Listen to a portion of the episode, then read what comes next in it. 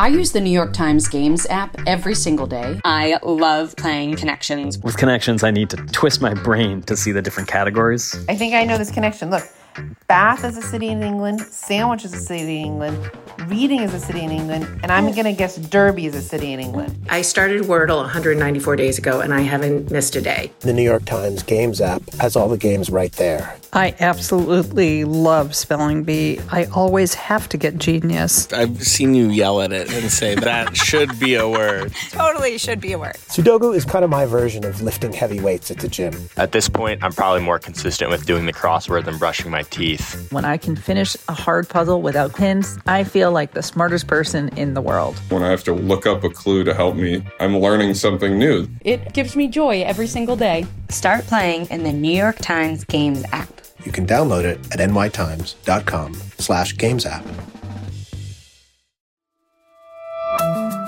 From the New York Times, I'm Sabrina Tavernise, in for Michael Barbaro. Here's what you need to know today. I propose that the revised proposal is adopted uh, as orally amended. A revised version, a written version, will be issued shortly. Hearing no objections, it is so decided. On Saturday, at the UN Climate Conference in Glasgow, negotiators from nearly 200 countries struck a deal designed to speed up efforts to fight climate change.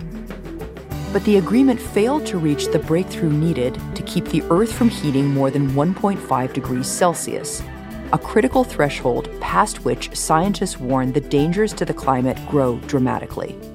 In the final hours of talks, negotiators watered down their wording on fossil fuels calling on countries to phase down the use of coal instead of phase out.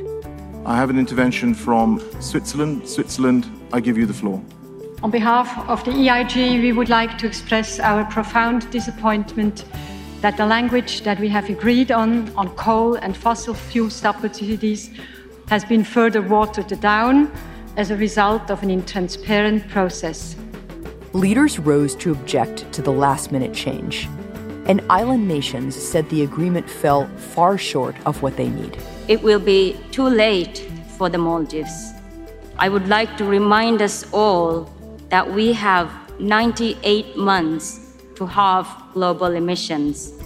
The difference between 1.5 and 2 degrees is a death sentence for us. And On Friday, a judge in Los Angeles released pop star Britney Spears from a restrictive legal arrangement called a conservatorship that had stripped the singer of control over almost every aspect of her life for nearly 14 years. This is a monumental day for Britney Spears. It's also a somber day for me, for Britney, and I think for a lot of us who have been following conservatorships and how they operate. Speaking outside the court, her lawyer said the agreement was terminated immediately and that her case had shined a light on abuses in the wider system. As a result of Britney, Congress has heard her at the federal level.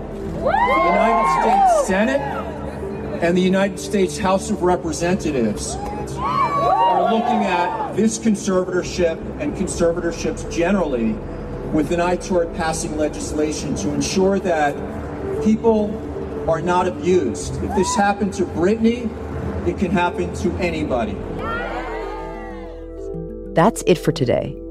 I'm Sabrina Tavernise. See you tomorrow.